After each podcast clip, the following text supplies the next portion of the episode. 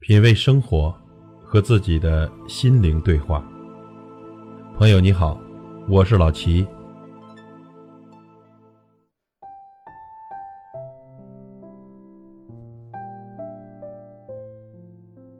龙生龙，凤生凤，老鼠的儿子会打洞。我们经常这样按照传统的思维来说明子承父业，只不过呢，这里的业不仅是事业。更多的是基因、习惯、耳濡目染或长期灌输形成的固定思想，这就提出了一个目前比较尖锐的问题：当下呢，贫富两极分化，穷人难以翻身，难道穷人就永远没有出路了吗？为什么难以翻身呢？首先呢，资源世袭，这个社会总是少数人掌握着大多数的财富。富二代有更多的机会和资源，利用现有资本滚雪球式的发展家族财富，而穷人呢，可能为了赚得一点投资的资本，需要奋斗几十年甚至一生。再有，富人更重野心的培养。其实呢，并不是所有的富二代都像你想的那样无所事事、坐享其成。其实，更多的富人家庭呢，对孩子的教育更看重野心的培养、投资的教育。而穷人对孩子的教育更多的是如何努力的出人头地，如何更好的在这个社会上生存，而不是如何改变这个社会。环境绝对是影响人生的重要因素，我们总是理所当然地认为个人的意志比环境更加重要。诚然，一个人的自控能力确实是一切的基础，但是并不能因此说就是最重要的。环境可以影响一个人的思维方式，可以影响一个人的生活习惯，也可以影响一个人的发展机遇，甚至前途。如果在你的思维中，人生格局定性很大程度上将决定指引你实际的行动和最终的结果。大多数的穷人没有诗和远方，只有当下的生活，只有眼前有限的空间。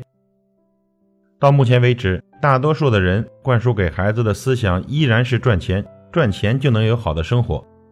那么如何赚钱呢？读书、考大学、学技术，无非啊就是这常见的几种。还有，女孩可以嫁给有钱人。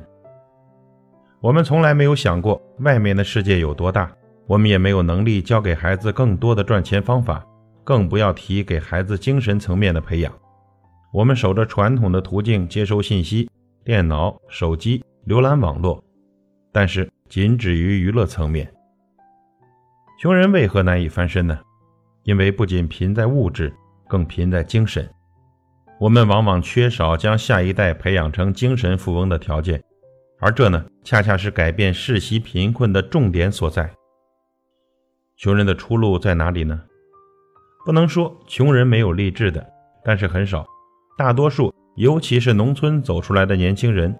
目前在社会上已经逐渐的处于一个尴尬的境地，学历不高，自身学习的动力不足，甚至都没有学习的动力。资源不多，无论是人脉还是资金，混迹的人群由于环境影响和合群心理，往往是和自己相类似的群体，机械性的上班下班，三点一线，每天处于无聊状态，组群嗨聊吹牛，不满于生活的清贫，不满于生活的劳累。永远处于抱怨的状态，却没有丝毫寻求改变的意识，亦或是有那个意识，但却从来不付诸行动。在无一技之长而又面临人工智能化即将来临的时代里，只有出卖劳力才可以生存的打工一族，回不去的农村，进不去的城市，届时又该何去何从呢？当穷人的思维一代代的沿袭，又到何时才能够翻身呢？穷人需要突破，不要想着从下一代改变，笨鸟先行。还有种懒惰的鸟，就是只指望下一代辉煌腾达，自己呢却窝在家里得过且过。作为贫穷的一代，不应该仇视富人。第一，很多富人呢都是通过自己的努力获得优越幸福的生活，无论是继承了资本也好，或是别人的帮助也罢，终归呢都是自家的资本，没有资格仇视。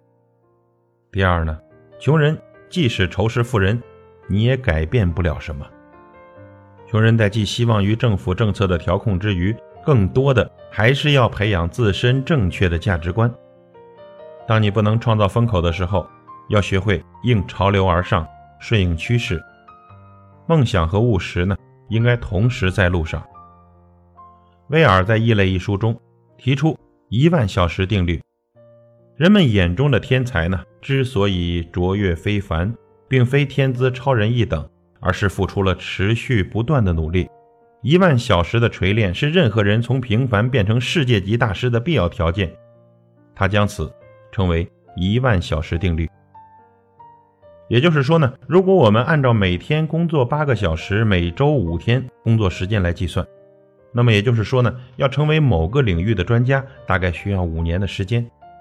但在另外一本书《贫穷的本质》看到的又是另外一番景象。这个世界很多人，他们勤勤恳恳、任劳任怨，每天工作超过十二个小时，只要企业不倒闭，他们不会换工作。可是，一万小时定律在他们身上并不起作用，恰恰相反，他们越忙越穷。一万小时定律。不仅没让他们成为专家、成为赢家，反而捆死了他们。我称之为“一万小时死亡定律”。美国的一位学者，名校博士毕业后，没有去华尔街当金融高管，也没有去大公司拿高薪，他却去了贫民窟。他研究的课题是：为什么陷入贫困状态的人很难脱贫？很多人觉得呢，穷人之所以穷，是因为他们不够勤奋，不愿意思考。这个世界大把赚钱的机会，如果他们足够努力，懂得抓住机会，怎么会一直陷在贫困的状态中？女学者隐瞒她名校博士的身份，潜入贫民窟，像他们一样生活工作。她详细记录了每天的生活，大同小异。每天早上不到五点就要起床，由于时间紧呢，早餐只能匆匆吃点面包。工厂制度严格，不允许员工随便的离开岗位。因为是流水线式操作，所以连上厕所必须申报上司请假批准才能去。时薪很低，必须要工作十个小时以上才能拿到保证基本温饱的工资。如果想要体面一点，需要工作更长时间。一天的二十四个小时，一大半都在固定的工位上度过。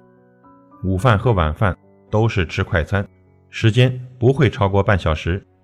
终于下班了，累。精力早已消磨殆尽，睡觉之前会有几个小时的娱乐时间。为了疏解一天的困乏，于是酒吧、夜总会、歌舞厅都挤满了人。大概会在十一点到十二点之间喝得醉醺醺的回来睡觉，持续循环这样的日子。这就是贫民窟生活着的穷人日常的生活，以最廉价的劳动力获取报酬，每天工作超过十个小时。下班后的娱乐活动往往也是简单的感官刺激。经济学家将这种生活状态称之为“贫穷的死循环”。其实呢，贫穷的本质是一种生活状态，这种生活状态陷入死胡同，无论如何努力，都只能在死胡同里打转，而无法脱离这种生活状态。所谓贫穷的死循环，就是单位时间值决定了你的未来。在经济学领域有一个概念：时间单位值。一个上班的白领月薪一万，每天八小时工作，周末双休；一个摊煎饼的大妈月薪两万。将此两人对比，乍一看，摊煎饼的大妈比上班的白领挣得多多了。但真的是这样吗？前段时间呢，北京的煎饼大妈月薪三万火了。知乎上有人详细的剖析了煎饼大妈的日常工作。每天凌晨五点起床，准备原材料，无论风吹雨打，都要把煎饼车推到指定位置。买煎饼的人一般在早中晚都有，为了能多挣点，必须要守到晚上九点才能回家。回家之后呢，还不能立刻休息，还要收拾一下锅碗瓢盆，归置好。已经晚上十点半多了，并且呢，煎饼摊儿没有什么休息日的概念，你想多挣点，就得天天出活。白领月薪一万。一个月工作二十二天，每天日薪是四百五十四元，每天工作八小时，时薪是五十六元。煎饼大妈月薪两万，一个月工作三十天，每天日薪六百六十六元，每天工作十七个小时，时薪是三十九元。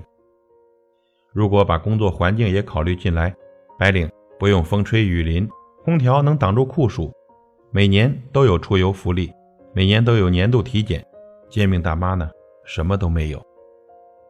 财经作家伟伟说：“不要被高收入迷惑。”很多人的高收入并不是由高价值劳动带来的，他们高收入的背后是高付出、高风险、高折旧。很多人是在拿命换钱。时间单位值就是以尽可能小的单位衡量劳动价值。真正的高收入人群时间单位值都非常高。曾经看到一个流传甚广的故事：比尔盖茨走在街上，看到地上有一百美元，他应该会不屑于去捡。为什么呢？因为划不来，捡钱需要耗时一秒，而在这一秒之内呢，他的身价已经上涨了两百多美元。为高收入人群，时间单位值其实很低，是低价值劳动，依靠长时间积累而得到的收入。贫穷的死循环呢，就是这样一种时间单位值非常低的生活状态。人们拿着非常低的时薪，为了基本的温饱，为了过得还算体面。不得不加长工作的时间，以至于全部的精力和意志力都放在工作上了。到了休息时间，吃喝赌抽便是最佳的娱乐方式，因为所有的意志力和精力都耗费了。一旦得其自由，欲望就容易放纵。这样的休息不能算是休息，只能是很低级的感官刺激。低时间的单位劳动值，低营养值。低级的感官刺激娱乐方式，再回到低时间单位劳动值，就这样，人们彻底的陷入了贫穷的死循环。所以呢，无论你处在什么时刻，一定不要让自己忙死，把自己全部的精力和意志力都耗费在无效的重复之事上，也就是不要把所有的精力都耗费在工作上。每天呢，留出时间，留出精力，留出意志力，给自己刻意的训练。让自己的时间增值。良好的生活状态应该是怎样的呢？拥有一份单位时间产出值较高的工作，工作时间不会太长，不会经常加班，每天呢都有属于自己的休息时间。休息呢不仅仅是放纵欲望，你的精力和意志力除了花在工作上，还有剩余，还能推动自己去学习，打破舒适区，进入未知领域，学习新的技能。其实，一万小时定律和一万小时死亡定律最本质的区别在于你能否不断让自己的单位时间值增加。这意味着呢，你不能把全部的时间投入到工作，你必须留出时间、精力和意志力成本，为自己的蜕变做准备。